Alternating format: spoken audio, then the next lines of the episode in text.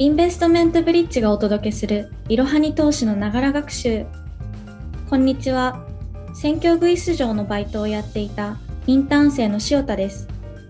本日は新企画としていろはに投資の記事をもとに IPO 企業をインターン生に紹介していただきます。それでは一言お願いいたします。はい、インターン生の森と申します。よろしくお願いします。よろしくお願いします。それでは早速今日紹介していただける企業はどちらになるんでしょうか？はい、えー本日紹介する企業は、えー2022年の6月8日ですね、にグロース市場で上場したエニーカラーという企業を、えーご紹介しようと思います。エニーカラー聞いたことありますか？いや全く知らなかったですね。えーっと、まあ、エニーカラーっていうのは 3D モデリングのイラストのキャラクターを使った YouTuber のことを言うんですけど、その VTuber グループ二次三次の運営をしている企業になります。VTuber とかって普段見たりしますか？私自身は見てないんですけど友達とか私の妹がとても好きで VTuber っていう言葉はよく聞きますね そうなんですね。VTuber がまあ大体150名ほどいたりして、合計の登録者数とかはもう4000万人を超えてるっていう企業になります。で、はいこの企業はすごいところは、まあ、2017年に設立されて、まあたった5年で上場しているっていうところがやはり特徴的なのかなと思います。はい。あのこれ5年で上場するっていうのは本当にレアなケースになるんですかね？そうですね、最近の企業だと、ほとんど2000年初期だったり、まあ、30年経って上場するみたいなのもちらほらいるぐらいで、5年は本当に珍しい企業だなというふうに、最近のを見てて思いますね。じゃあ相当成長し続けてるんですね速いスピードでそうですね、かなりその、まあ、VTuber って現在沿った内容の企業だったりするので、まあ、そこはやはり今後の成長性っていうところがすごい評価されてるんじゃないかなと思います。なるほど実際にその IPO の結果はどんな感じになったんですか？で結果としては、えっと、まず公募価格っていうものがありまして、まあ、これはその新しく上場するにあたって、えっと、株を購入することができる、まあ、値段ですねが、えっと、1530円でスタートしてでこれが初値といって上場して最初についた値ですねこれが4810円まで上がったというような結果になります。で、あまりイメージがわからないと思うんですけど、まあ、1530円で買って、まあ、仮に4810円の初値で売るってなった場合は、だいたい1単位が100株から購入できるので、まあ、32万円ほどの利益が出ますよっていう形で実際にえー上場したっていうなります。相当稼げますねそしたらそうですね、その100株単位で計算すると、まあ、一番、多分ここ最近だと一番利益が出せる IPO になったんじゃないかなっていうような形です。その上場した後は、えっと、一番高い値で、まあ、9200円まで上がった後、まあ、この収録の前日時点では6360円まで下がってしまってはいるんですが、それでもまだ初値よりは、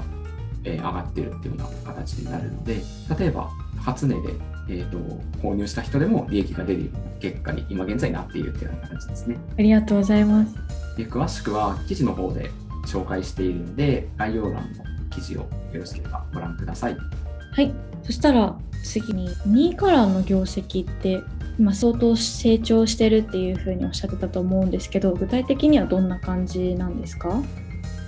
はい、えー業績に関しては、こちらも記事にえー目論見書のグラフが載っているんですが、売上高と、まあ、利益ですね。こちらどちらとも右肩上がりで成長していて、もう本当に文句ない決算というふうになっていますね。やっぱり、まあ、コロナ禍で、巣ごもり需要っていうのがすごく、まあ、伸びたっていうところがあって、で、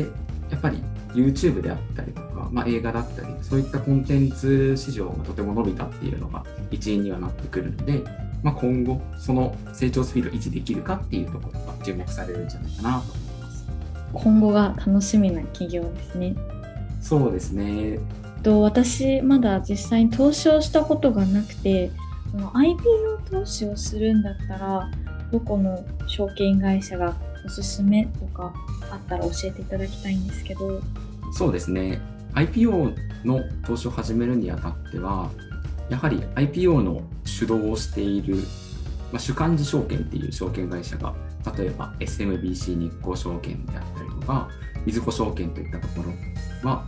えーと、引き受けている株の数がとても多いので、まあ、当たりやすいっていうところでおすすめにはなってくるんですが、えっと、若い人向けだとネット証券、例えばマネックス証券であったり、引き受けする企業の数がすごい多い SBI 証券なんかがおすすめにはなります。詳しくは、えっと、おすすめの証券会社の記事を概要欄に貼っているので、よろしければそちらをご覧ください。私も後でまた確認しておきます。ちなみに6月の IPO ってどんな感じだったんですか？そうですね。6月は上場したのが12社になります。でそのうち5社が公募割れというような形で6月は終わりました。で公募割れというのは、初値が公募価格を下回ることを言うんですが、ま、投資家からすると、初値で売った場合は損していることになりますね。で、これは大体コロナショックの時と同じぐらいの割合で公募割れを起こしていることになります。ちなみに6月30日の時点で、初値を上回っている銘柄っていうのは、こちらも12社中5社しかありません。まあ、どれも大体エニーカラーのような、まあ、上場後の成長イメージっていうのが描きやすい銘柄っていうのが、まあ、投資家には人気というような形になっています。7月にもエアークローゼットやクラシコムといった注目度の高い企業が上場する予定なので、詳しくはいろはに投資の IPO スケジュールをご覧いただければと思います。では今月も要注目の IPO があるということで、私も後で確認しようと思います。それでは本日の息抜きです。冒頭でもお伝えしたのですが、実は私、選挙のウグイス城の経験があります。皆さん、ウグイス城がどのようなことをやってらっしゃるかご存知でしょうか？ウグイス城とは、球場や選挙カーなどでアナウンスを担当する女性の俗称だそうです。